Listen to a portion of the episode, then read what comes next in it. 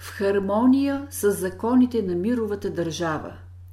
Учителят – обзорна книга. Любовта изключва насилието. Насилието ражда насилие. Любовта ражда любов. Всяко нарушение на природните закони води към смърт. Много раси са изчезнали поради нарушението им.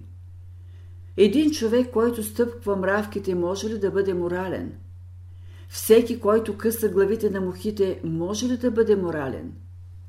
Великото разумно начало казва Не късайте цветята, не убивайте животните, не вземайте хляба на вдовицата, не убивайте хората. Аз имам предвид една друга държава, по-съвършенна, по-организирана от всички държави, съществували до сега. Това е държавата, която съществува в разумната природа. Всички държави трябва да копират нейните закони, нейния порядък. Учителя В цялата Вселена, във всички необятни области на живота, съществува един велик божествен ред и порядък, съществува една велика мирова държава. По нея се устройва човешкото общество сега. Всичко, което не е в съгласие с този миров ред, прехожда, преминава. Само той е вечен.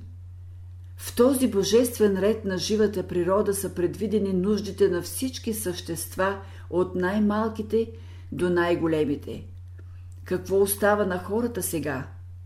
Да проучат и приложат този ред на живата разумна природа, да спазват нейните закони. Сегашният човешки порядък на Земята е дошъл от после.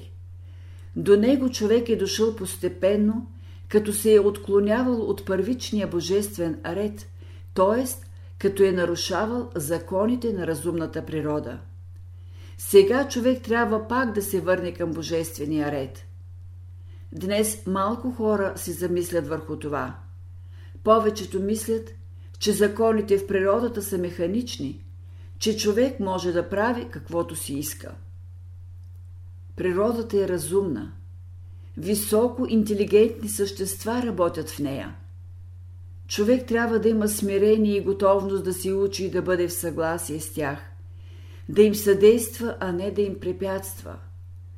Човек е отговорен за всяка своя мисъл, за всяко свое чувство, за всяка своя постъпка – в тази мирова държава съществува единство, ред и хармония. Когато човек нарушава нейните закони, върху него идват всички нещастия и страдания. Това се отнася и за отделния човек, и за един народ, и за цялото човечество. Защото ако човек е сянката, народът е кълнат, а човечеството е напълно развитото дърво със своите клони, клончета, листа, цветове и плодове. Когато един невеж пипа непредпазливо в една силова централа, той непременно ще се навлече беда. Такова нещо представлява великата разумна природа с нейните сили и закони. Човек е гражданин на тази мирова държава – Нейните закони действат както в целия всемир, тъй и в човешкото тяло, ум, сърце и душа. Тези закони са задължителни за всички същества. В тяхното спазване и изпълнение се състои правилното развитие, благополучие и свободата на всички граждани на тази мирова държава. Имало е време, когато цели народи, Цели култури са познавали и спазвали законите на мировата държава. Тогава са наставали епохи на подем, творчество и разцвет. Тези култури са се задържали хилядолетия. Обаче, когато човек е изгубвал това знание, когато е нарушавал законите на разумната природа, неизбежно е идвал опадък и унищожение на културата. Днес човек е горд със своето познание за природата, със своите постижения и завоевания, а това е външно, механично знание. по отношение на дълбоките закони, които направляват живота, човек и днес е тъй невежа, както и в миналото. Вътрешните закони на живота той малко познава, поради което страданията и противоречията в живота са си увеличили. Три велики закона устройват мировата държава – любовта, мъдростта и истината. Любовта, която дава живот на всички същества. Мъдростта, която дава разумност, съхранява живота. Истината, която дава свобода на всички. Всяко същество и най-малкото има тези свещени права като гражданин на мировата държава. Степента, в която той ги притежава, определя неговото положение в тази държава. Никой няма право да го лишава от тези права. Човек или народ, който върши насилие или неправди и нарушава горните три закони на мировата държава, ще почерпи горчива опитност. Няма човек, няма същество, което да не знае кога нарушава великите закони на живота. Човек е свързан чрез хиляди нишки с целия всемир. От цялата природа той получава приток от силите на живота, но когато се отклони от природните закони, когато ги наруши, той сам поставя преграда на този приток от сили, скъсва връзките си с космичния организъм. С това изгубва благоприятните условия за развитие, огробява и идва в упадък. Тъй са загинали цели народи и култури. Злото представлява неорганизирана енергия. То крие в себе си бацила на собственото си разрушение. Злото с всяка своя проява отслабва, понеже по закона на резонанса привлича към себе си разрушителните сили на природата и в края на краищата ще се стопи. А от друга страна, доброто с всяка своя проява се усилва – понеже привлича пак по закона на резонанса всички творчески строителни сили в природата, които го укрепяват и възрастват. Разумната природа е обесилила злото още в самото начало. То е безплодно, никакъв плод не дава. Доброто има плод. То носи живот в себе си. Затова при доброто човек всякога придобива, а при злото всякога губи. Учителя казва Някои мислят, с любов само не става. Щом не става с любов, с какво става? Казват, трябва и малко насилие. Ами по-голяма сила от любовта има ли? Някои казват, аз употребих любовта, но тя нищо не ми даде не си е употребил още както трябва. Любовта без насилие може и трябва да влезе в света. Насилието е закон на ада. Небето се управлява от законите на любовта, мъдростта и истината. Единствената сила, която може да ограничи злото, е любовта.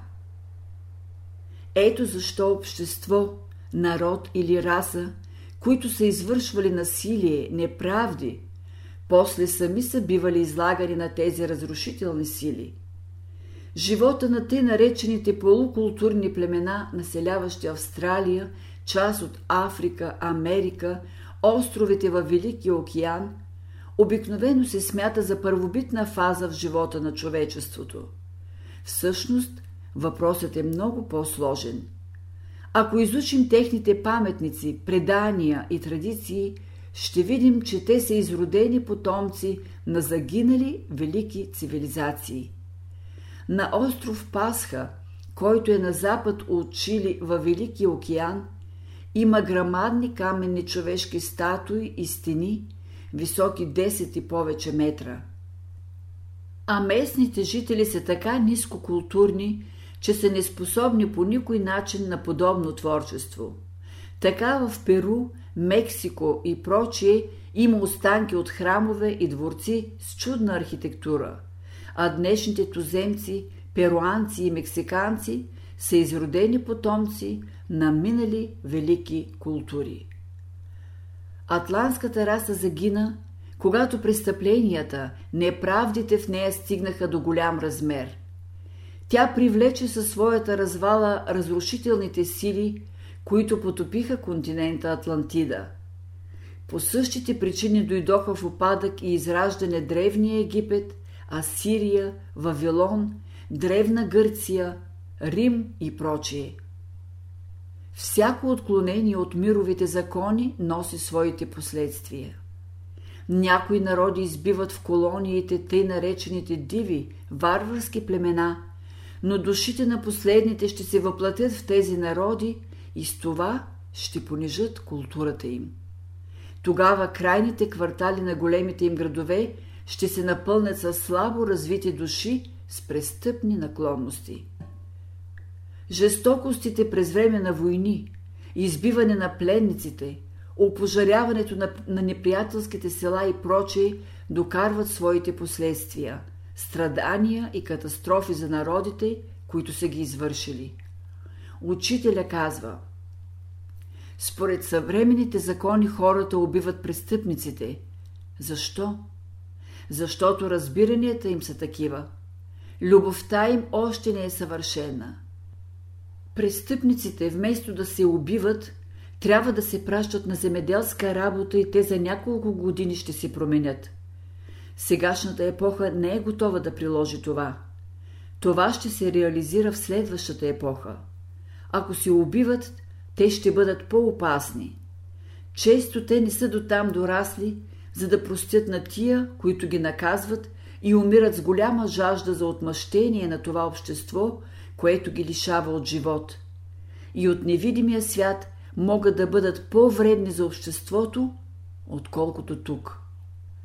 Ако в една стая има стъкленица с отровен газ, докато тя е добре запушена, няма опасност. Но ако е отпушена, става опасна, понеже отровния газ ще изпълни въздуха. Нещо подобно става при избиването на престъпниците. Учителя казва Любовта изключва всякакви престъпления.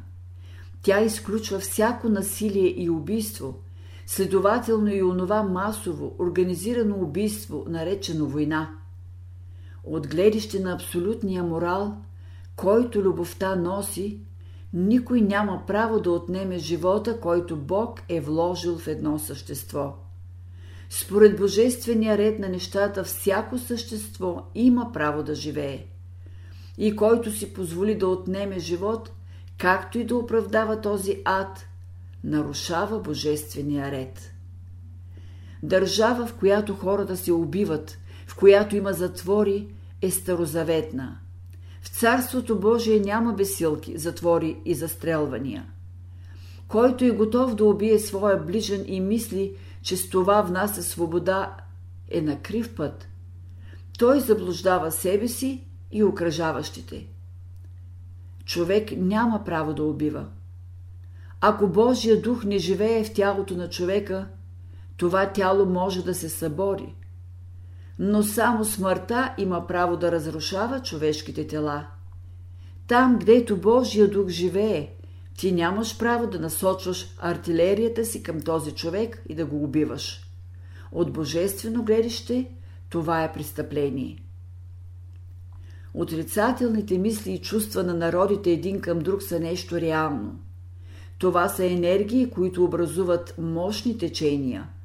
И такива народи вече воюват помежду си в мисловния свят. Така се посява семето на бъдещите войни на физическото поле – защото има един закон. Това, което е горе, слиза долу. Всеки, който изпраща отрицателни мисли и чувства към друг народ, е отговорен за бъдещата война почти толкова, колкото и прекия и причинител. Днес индивидуалното съзнание е по-силно от космичното, но дълбоко погледнато, всъщност по-силно е това съзнание, на което принадлежи бъдещето. А бъдещето е на космичното съзнание. То иде по законите на развитието. Това са новите сили, които се събуждат в човешката душа. Те ще претворят съвременния хаос. Днес сме на кръстопътя между старите и новите методи.